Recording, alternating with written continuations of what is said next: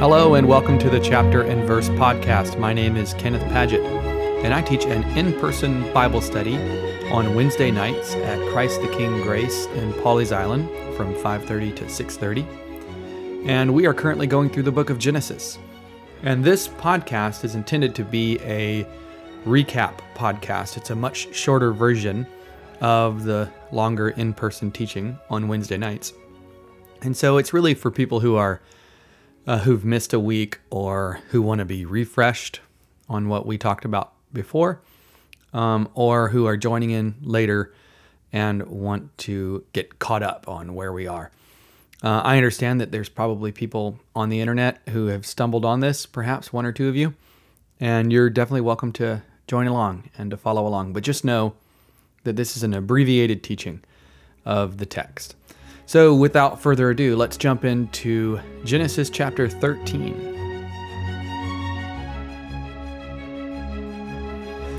Okay, so um, last week we mentioned in Genesis 12 that God calls Abram, and he calls Abram as uh, an attempt to, not even attempt, as, as the initiation of God's redemption of humanity.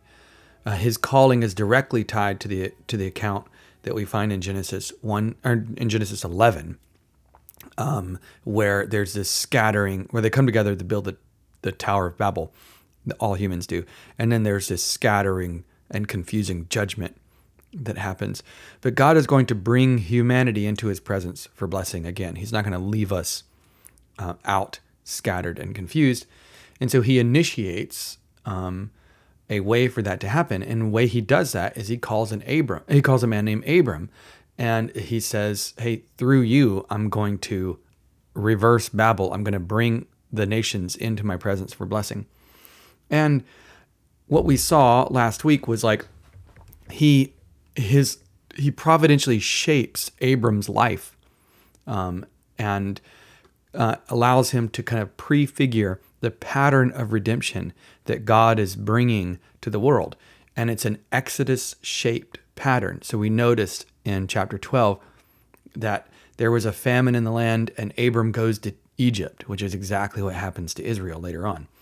And he goes down there, and while he's down there, um, he there's this stuff with Pharaoh, and um, he's released because of the severe plagues uh, verse 12 of 17.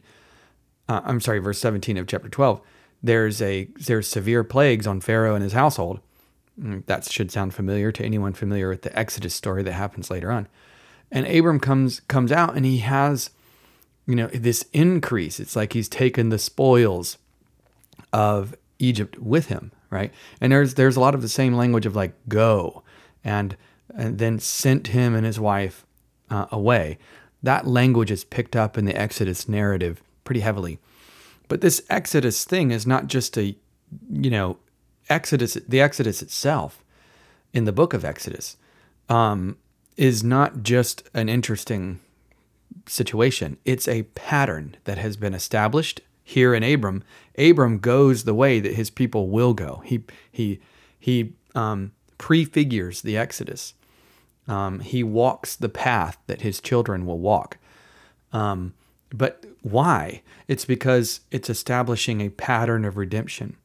The reality is that as humans, we are we are bound in slavery um, to this world, and um, God is going to redeem us from this world by calling us out of slavery, sending us through um, what becomes more full in the Exodus account in Exodus. Is you were sending us through the waters by the means of the Passover lamb's blood, um, and all these all this imagery of the Exodus shows us and fills out the way that God is going to redeem humanity, and calls us into His presence. I mean, the exit at the Exodus they they leave Egypt so they can meet with God, and so that's what they that's what happens. And so here, there's a little hint. Here's a little providentially God has shaped this little this first little moment with Abram to be an Exodus shape. He goes to Egypt, there's plagues, he comes Pharaoh sends him out, and he's he's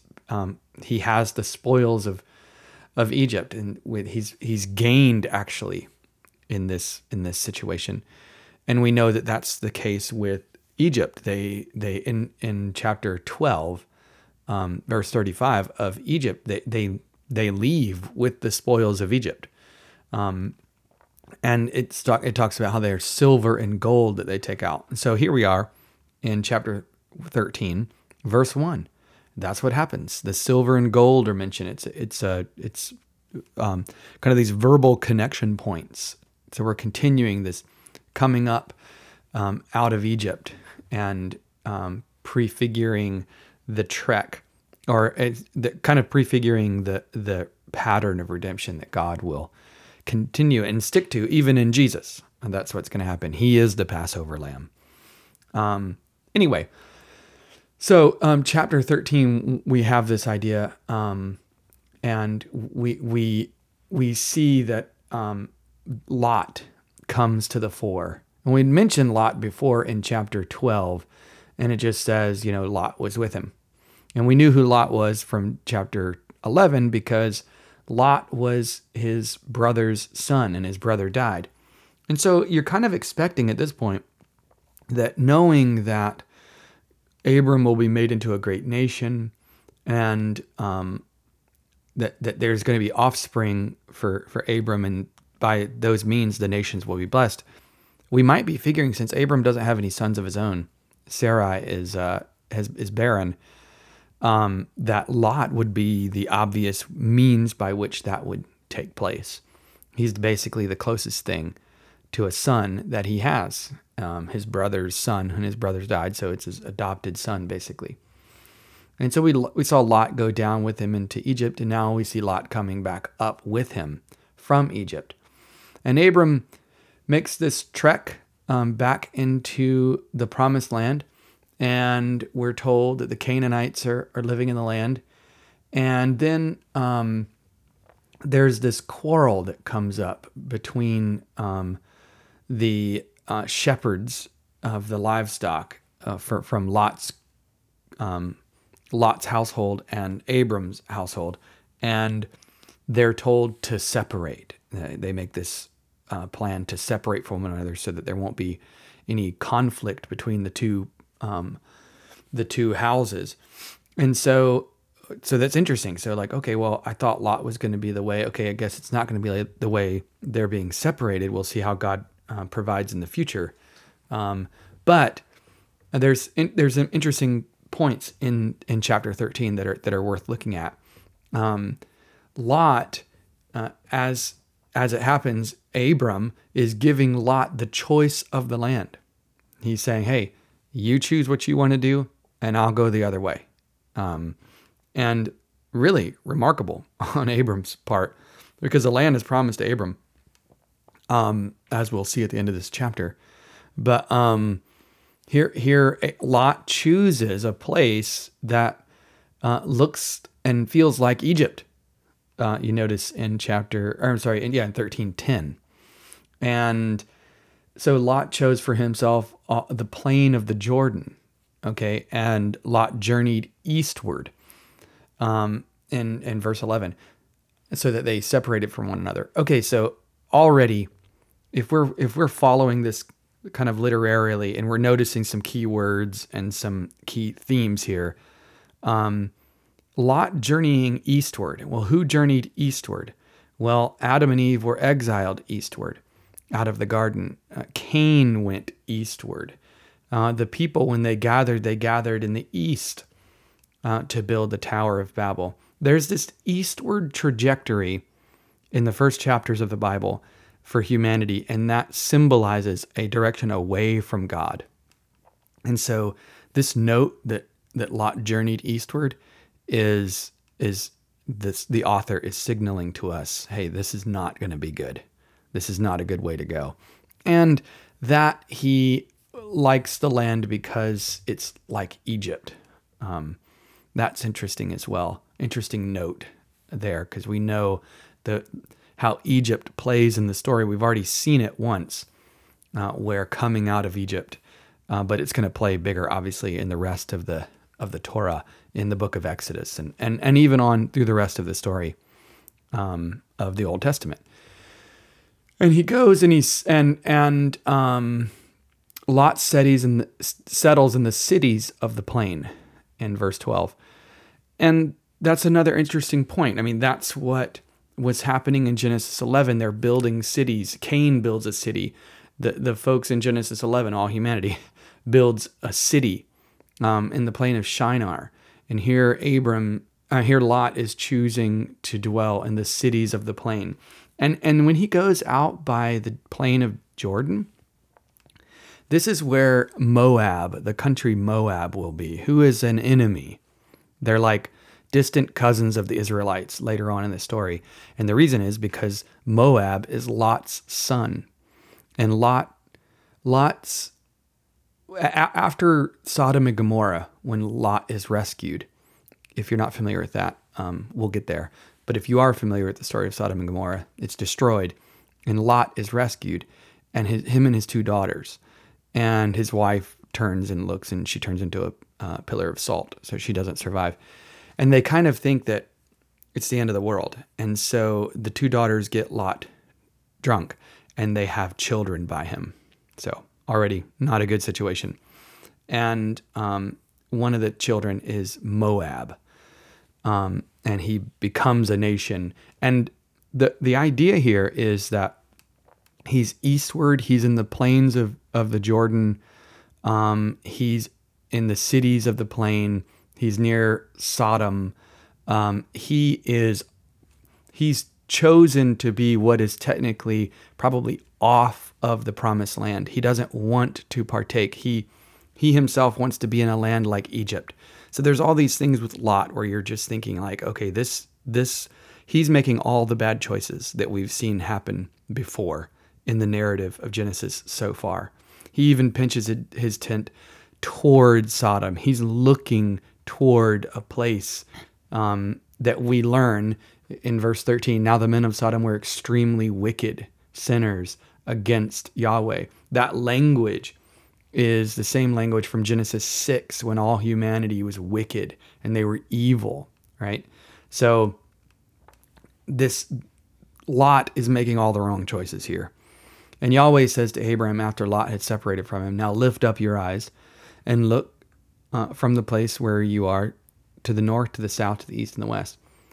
For all the land which you will see, uh, I will give you and to your descendants forever.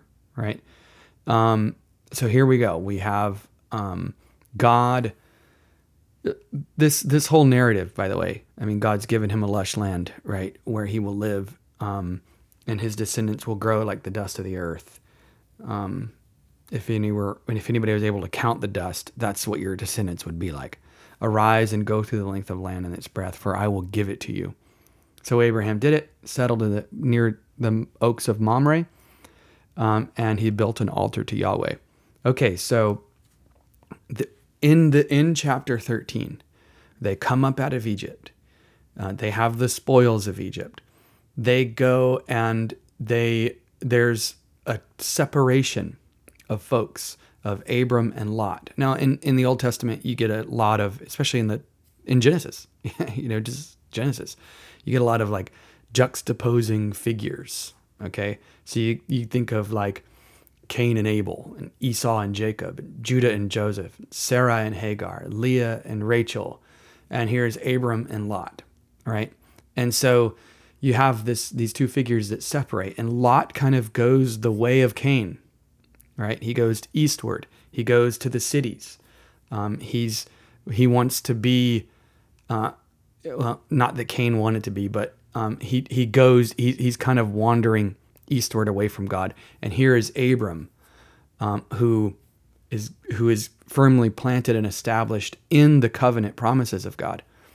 And so we see this juxtaposition of character, and we also see um, how Abram and Lot separate, and um, we'll we'll continue with Lot for sure in the next chapter in in 14.